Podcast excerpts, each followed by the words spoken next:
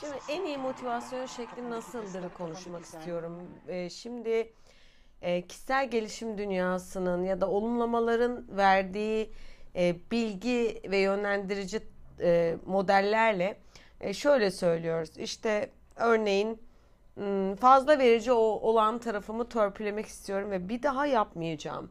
Bir daha bunu yapmayacağım e, şeklinde ya da işte e, olumlayıcı cümlelerle e, insanlara fedakarlık seviyemi olması gerektiği seviyede tutuyorum gibi e, daha hani olumsuz cümle kurmamak adına dönüştürmeye çalıştığımız e, cümleler yaratıyoruz ve kendimize söylüyoruz. Çabalıyoruz ve çoğunlukla da olmuyor. E, evet diyenlere şimdi başka bir şey anlatacağım.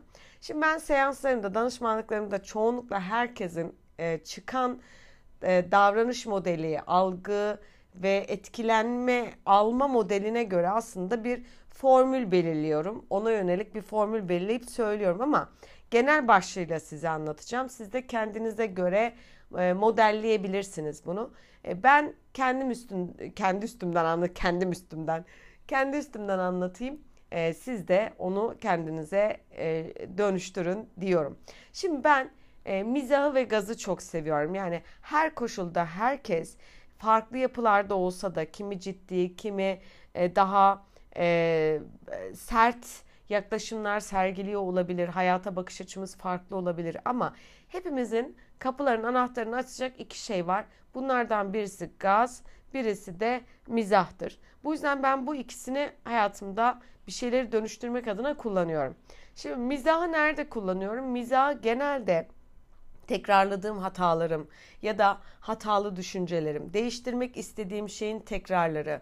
E, bunlarda mizahı çok fazla kullanıyorum e, ve e, yaptığım şeye kızmak, kendi kendime sitem etmek, kendi kendime yapamadım hissine kapılmak yerine ona tatlı bir dokundurma yani kendimi trollemek gibi yaklaşmayı tercih ediyorum.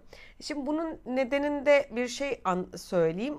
E, şunu belirteyim özellikle. Şimdi bir kere bir şeylerin tekrarlanmasına, bir, bir takım duygulara tekrar girmeye, bir takım hataları tekrar yapmaya açık olmamız lazım. Yani açık derken bunu yapalım diye değil. Yani buna kabulümüz olmalı. Buna merhametimiz olmalı aslında. Yani e, böyle bir beyne sahibiz. Nifak sokan e, ve e, bize hatalar yapmaya yönelik telkinler, teşvikler e, veren ve aynı zamanda o güç sahibi olduğu için de onu yaşatan bir e, beyne sahibiz. Dolayısıyla bu başımıza gelecek. E, bu yine olacak. Bunu yine düşüneceğiz. Aslında önemli olan şey e, sayıları azaltmak. E, mesela işte bir ay içinde 10 kez hatalı düşündüğün bir şeyi e, 4'e 5'e indirmek, 3'e indirmek ve gerisini e, kazandıklarını kar saymak. Kalanının da etkisini az yaşamak aslında. E, bunun için de şunu yapıyorum. Yani mizah kısmını söylüyorum. Kendime takılmayı seviyorum. Aa yine kapılmışsın düşünüyorsun Betül kara kara. Hadi yine aynı şeyleri düşüyorsun sanki ha falan diyorum ve hani o şakalaşmayı, e, takılmayı seviyorum kendime ve e, farkındalığımı ya da içinde bulunduğum e, hatalı duygu durumu e, kendime takılarak, kendimi trolleyerek fark etmeyi seviyorum. Sadece bu bu arada. Yani bunun üstüne bak böyle yapma, şöyle yapma, yine düştün görüyor musun? Yine insanların şöyle davranmasına takıldın, yine kaygıya düştün, yine e, korkuyorsun gibi o korkuyu besleyen ya da kendimi aciz hissetmemi, güçsüz hissetmemi sağlayan e, yönlendirici duygu durumlara girmemeye e, e, yarar sağlıyor aslında. Yani şaka yaptığın yerde artık ciddi bir şekilde e, düşüş yaşamazsın. Gülersin ve güldüğün yerde çiçekler açar diye böyle romantik bir birleştirme yapayım. E, bir diğeri de gaza getirmek. E, kendimi bir şey yapabileceğimle ilgili gazlamayı seviyorum. E, hadi be Betül yaparsın be. Mesela enerjim yoktur. Bir şeyler yapmam gerekiyordur. Hadi be Betül yaparsın. Bir çözüm bulamadın. Bence bulacaksın be. Sen neler buldun be Betül demeyi seviyorum. Şimdi bir danışanım e, da kendini sevmekle ilgili bir sorun vardı. E, ve o sorun üzerine ona şey demiştim. E, aynaya bak ve kendine sevgi göster ama şöyle ayna çalışmasını biz e, spiritüel dünya kişisel gelişimde kullanırız. İşte aynaya bakarsın kendine konuşursun kendine şefkat dolu sözler söylersin seversin falan. E, fakat bunu herkes işletemez. Mesela ben buna müsait biri değilim. E, bence birçok insan da buna müsait değil. E, realist taraflarımız devreye girdiğinde ayna uygulaması biraz bizi zorlayabiliyor. Bunun yerine aynada kendini her gördüğünde kendine laf at dedim. Yani böyle hani e, bir erkek bir kadına laf atıyor gibi. Ama mizahi yani böyle hani çok güzelsin be falan hani planlı bir model gibi değil, planlı cümleler gibi değil.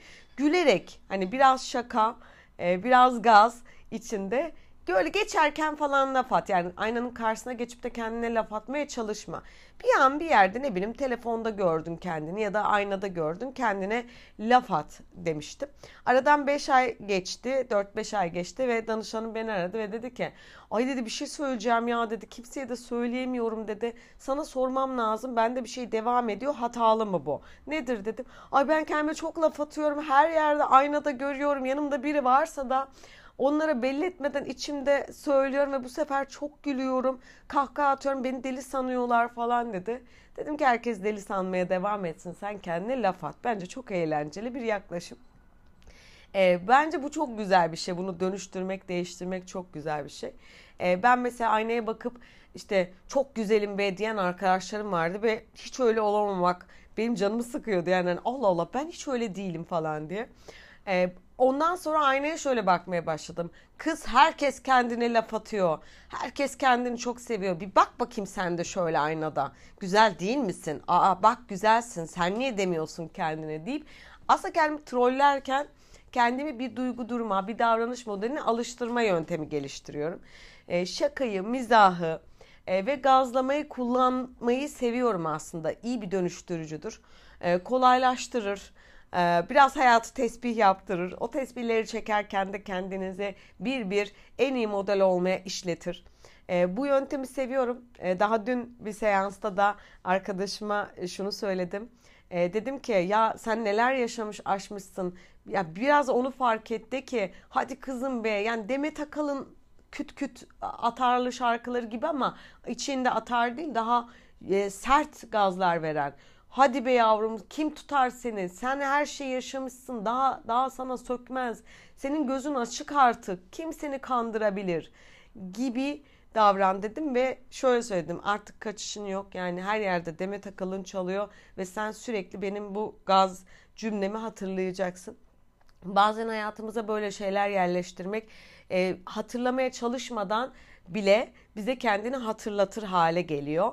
E, gerçekten öyle. Yani bir cümleyi kendimize belirleyip onu tekrarlamayı sürdüremeyebiliyoruz. Hatta hatırlamıyoruz hayat koşturmacasında ama böyle tatlı mizah, troller ya da gazlama modellerini e, farkında olmadan yapmaya başlıyoruz. Çünkü onun gücü yani yüksek voltajdaki pozitif nöronlar e, çok hızlı çalışan negatif nöronları ezip geçebiliyor. Bunu size nörobilim açısından da çok faydalı bir teknik olduğunu söyleyebilirim. Kendinizi gaza getirin ve kendinize e, bir şeyleri değiştirmek istiyorsanız biraz takılın. Kendinizi biraz trolleyin. Aa yine sen kaygıya düştün. Hayırdır sen yine neyden korkuyorsun?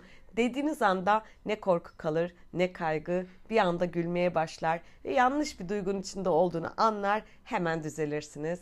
İnanın, deneyin, görün bana da yazın isterim. Sevgiler.